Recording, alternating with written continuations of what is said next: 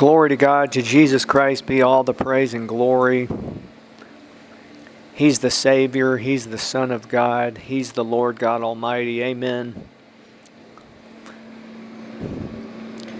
His presence and glory is so wonderful it's beyond human words. The Lord is one, the Father, Son, and Holy Spirit.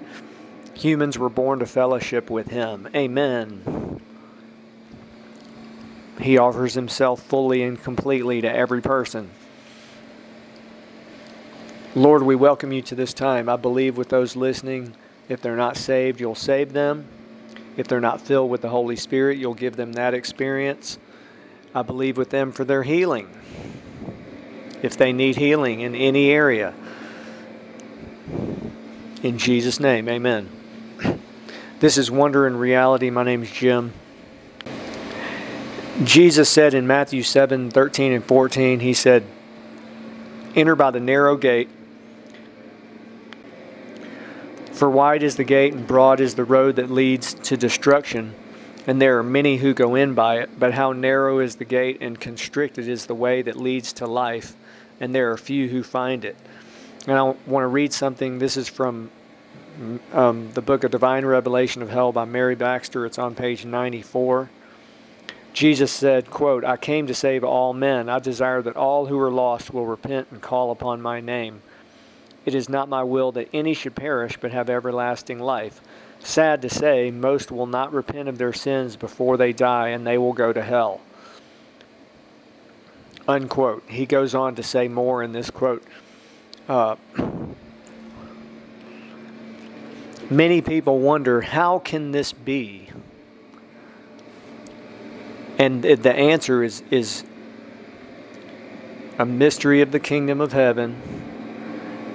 It's the answers in the Bible, and it's a very wonderful revelation.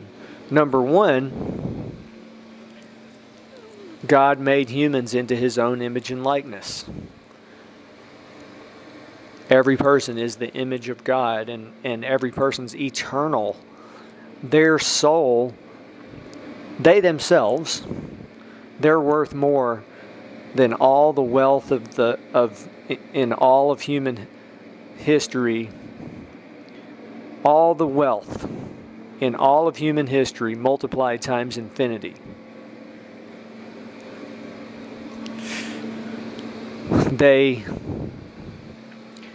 And God's given every person choice. And even God cannot make someone choose Him. And then another aspect of this, people still have objections, right? And one of the objections is, how could there even be a place like hell and the lake of fire? And Jesus spoke about the everlasting fire prepared, having been made ready for the devil and his angels. Angels are eternal also. And so there had to be a place for the fallen angels, for the enemy and all of the fallen angels. There's billions upon billions of them likely. Right now they're in chains in Tartarus, one of the 5 places of the underworlds. I mean, it's just staggering to think about all those angels and the enemy and anyone who's not found written in the book of life, who doesn't know Jesus Christ as Lord and Savior, will spend eternity in hell, in the lake of fire. It's staggering in several ways, but just to think of the sheer numbers of lost souls and of angels that will be there. Right now in hell, our ministry estimates that there's 50 to 60 billion or more lost souls in hell. And approximately 100,000 going there every day. Hell is enlarging itself.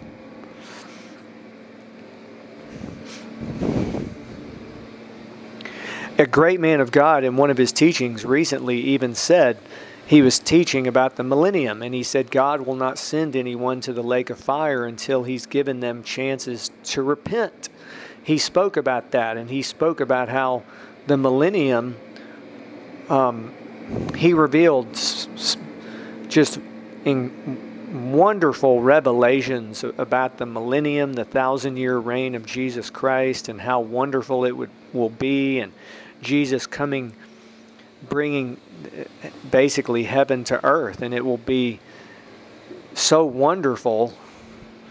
The enemy will be bound. There'll be no demons or the enemy to deal with. Even animals. All the animals, animals will live at peace with children. I mean, that's in Isaiah, a famous scripture, but that's about the millennium. But he said that one of the reasons that the millennium will occur is to reveal to man what is in their heart, that even after the millennium, they still will not repent. And so his teaching lines up really exactly with what's in this book that I just quoted, A Divine Revelation of Hell by Mary Baxter. It's Jesus revealed hell to her in great detail. He even said, I'm going to reveal hell to you in more detail than it's ever been revealed. And two of the themes of the book, number one, that God gave these people lost in hell numerous chances and times to repent. And also another theme is that when Jesus interacted with these specific people, 19 specific people, numerous times Jesus was weeping and was sad and sorrowful and had deep sorrow on his face and was with just, he was weeping. He knew all about them. And so that reveals that God will even know all about the lost souls, even for eternity, really, because, I mean, these are just, even in the book, that book, by Mary Baxter, difficult, very, very scary and sobering, and but again, it reveals God's love and mercy and He's merciful. Jesus Christ is God. He is God. He's one with the Father. He's the revelation of God. He's the image of the invisible God. And at the very essence, the heart of it, He is God. Amen. And we know, I mean, you ask anyone in the world, and they'll know how wonderful Jesus Christ is. He is love and mercy and compassion and goodness. And even though He's God, He serves. He served and gave His life, left heaven, came to the earth as a man, died for the world. 3 years of ministry, healed, proclaimed the gospel, the good news of salvation, healed. At many times, He healed all the people who were following Him, delivered them, cast out demons, healed, gave sight to the blind, hearing to the deaf, healed the crippled, even raised the dead.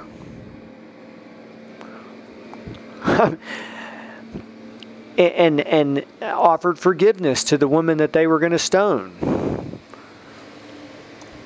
If someone came, and the key is humbling ourselves before Him. Amen. He said, he who exalts himself will be humbled. He who humbles himself will be exalted.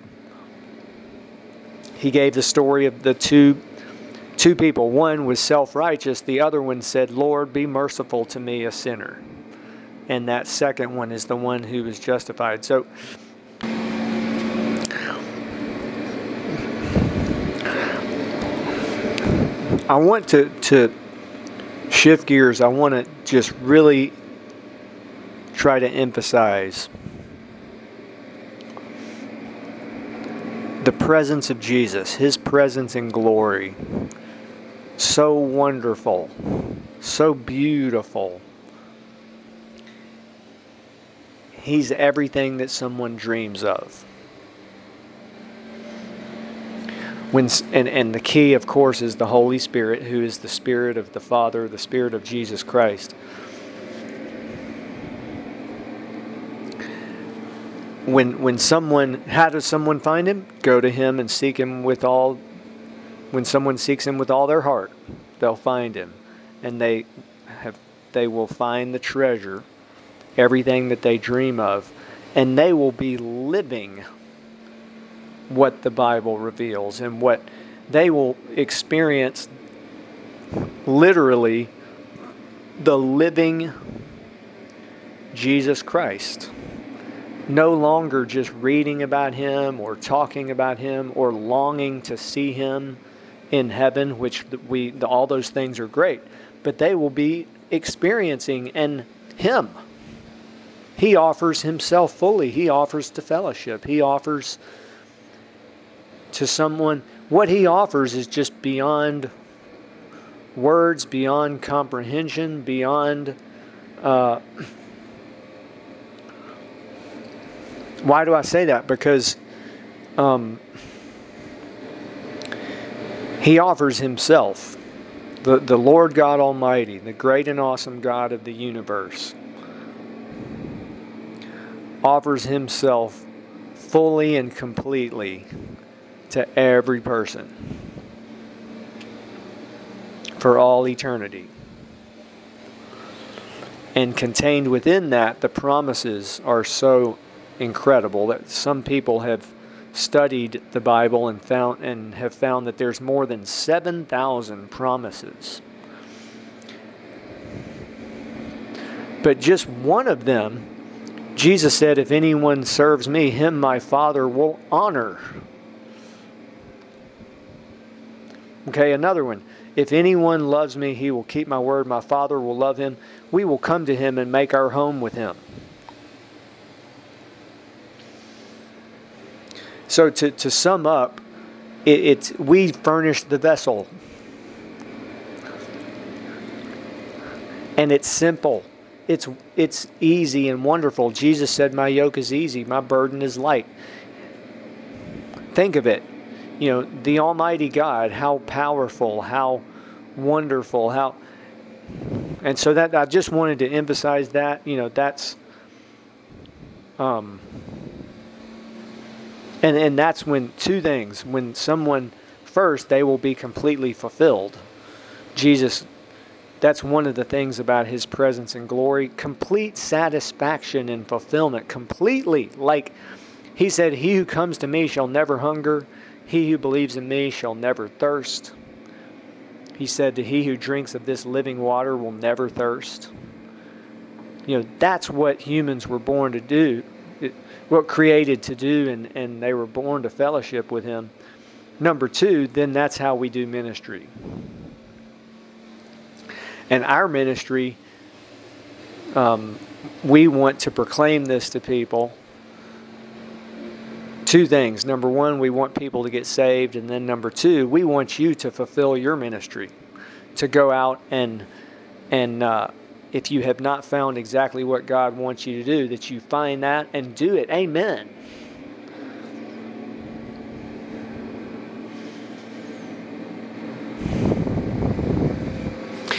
Someone does not have to have all the technology and all of the non-profit ministry. They can intercede, you know, for their nation, other nations, other places. They can intercede for ministries. We'd be grateful if you pray for our ministry, but you don't have to. You can pray for any, you know, God will reveal to you exactly what He wants you to do. Amen. That's the wonderful thing. That's why I emphasize it's the first thing is someone meeting Him and finding His presence and glory. That's 99.9% of it, probably. And the ministry will easily follow from that. They will naturally walk with the Lord Jesus and learn from Him and worship Him. Amen. Praise and thank Him and serve Him with joy and gladness. Amen. That's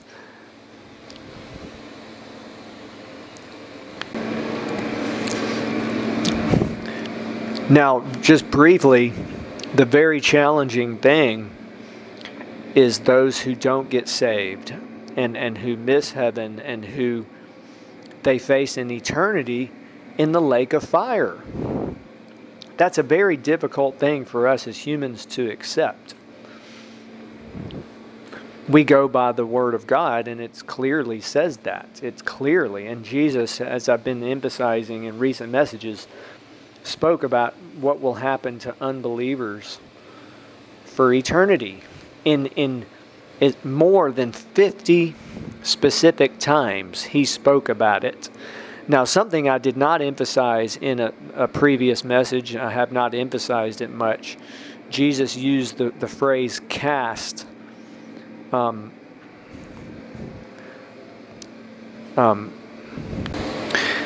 cast into hell, and sometimes he used it in a metaphorical way, such as cast, such branches are picked up, thrown into the fire, and burned. Cast means throw. Just like someone throwing a ball. It's very simple. Cast, throw. Revelation 20:15 says, anyone who's not found written in the book of life was cast, some translations say thrown, into the lake of fire. It could be, I could be wrong, but it could be because they're in hell. Hell is thrown into the lake of fire in the end times. So they're in hell they're thrown also. In. That's a literal thing. That's not something that's not, we should take it very seriously. It's not a figurative, it means exactly what it says. And Jesus used that word quite often. I don't know the exact number. I think it's 10 or 15 times in the Gospels that he says cast into hell, such as in everything Jesus said is famous. But remember when he said, if your eye causes you to sin, pluck it out. It's better for you to go into life with one eye than to be having both eyes to be cast into hell. One time he said hellfire. I think it was.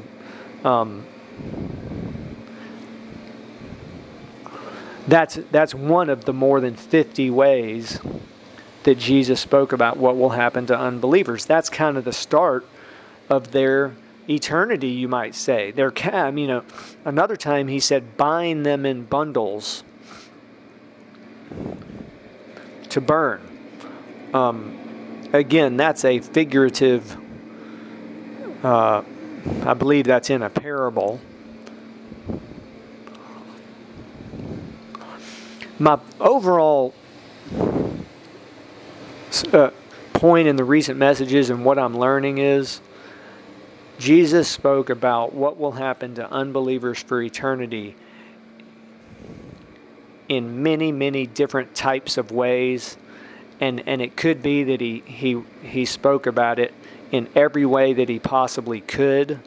In other words, he was sometimes very, very specific about the place and the type of place that unbelievers will be, hell, and it's a place of torment and the everlasting fire. But also he used a metaphor for that. The furnace of fire.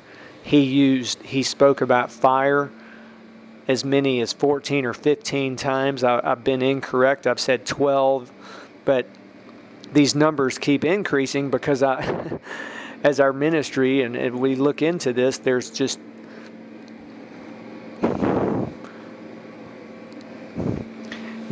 there's a lot in the Gospels and. So he spoke about fire. He spoke about the specific types of torment that they will be suffering from and enduring.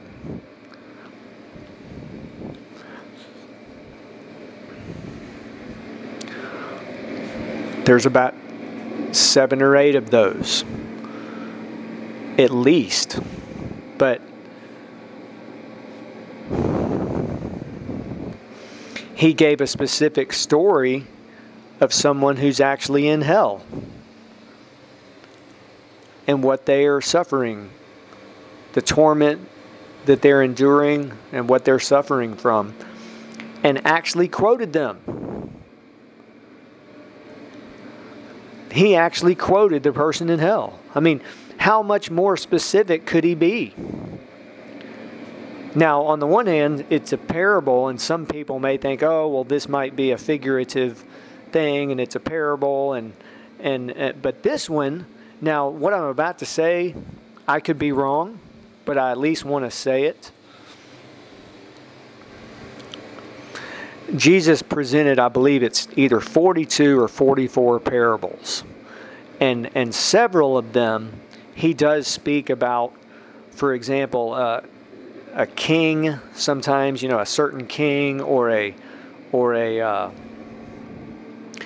the Good Samaritan parable, he spoke about a priest and others.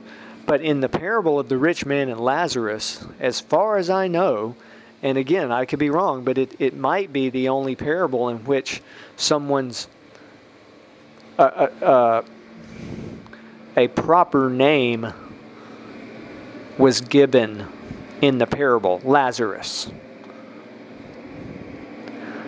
And so because of that, I believe that this is a true story.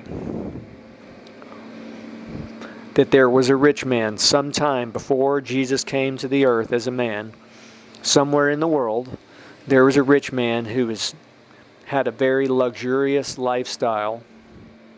And outside of his house, there was a beggar named Lazarus. And when they died, Lazarus went to paradise. That's the wonderful place that people went before Jesus came to the earth as a man. The rich man, it says, was in Hades. And Jesus quoted the rich man. It's the only parable in which he quotes someone, and he's quoting someone who's in Hades.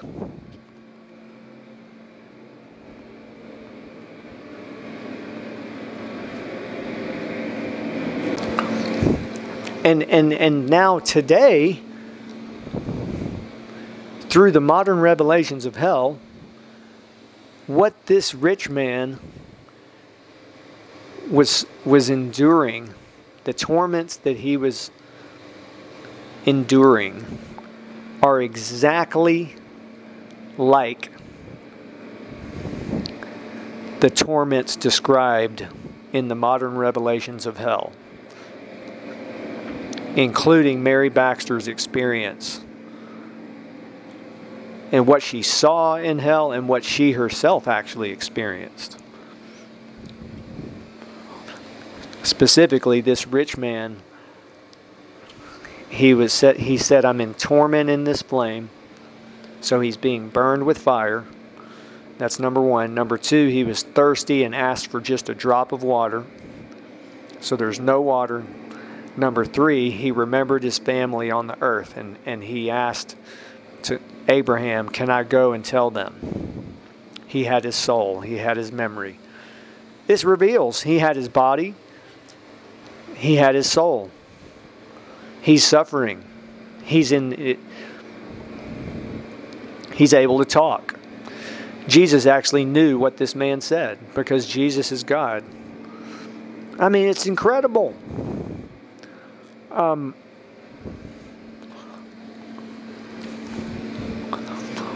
want to finish with just the wonderful news. Jesus Christ is available. He's God Almighty. He's the wonderful Savior. He's the Good Shepherd. He's the light of the world. He's the bread of life. He offers full satisfaction. Amen. And I want to thank our faithful partners, great things are happening. In the last 24 hours, we've had a lot of new listeners to this podcast. It looks like new visitors to our websites, and people are finding our books. Thank you. I know we have some faithful partners. And Lord, bless the listeners. First, bless the visitors to our websites, all of them. I checked 2 websites and just some of the visitors. I want to pray for them by location. Bless the visitors in Istanbul, Turkey, in Singapore, Tokyo, Japan, Bengaluru, and Gurgaon, India, Moscow, in Meppel, Netherlands, Milan, Italy, Munich, Germany,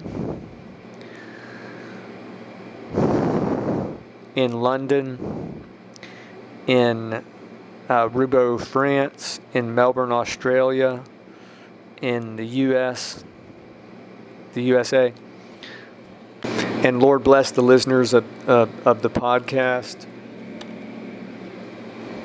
in Adelaide and Perth, Australia, in Kawachi, Japan, in Moscow, in Sevastopol, Sweden, in Cairo, Egypt, in Rhine, Germany, in Dublin, Ireland. These are listeners in the past approximately 48 hours, some of them.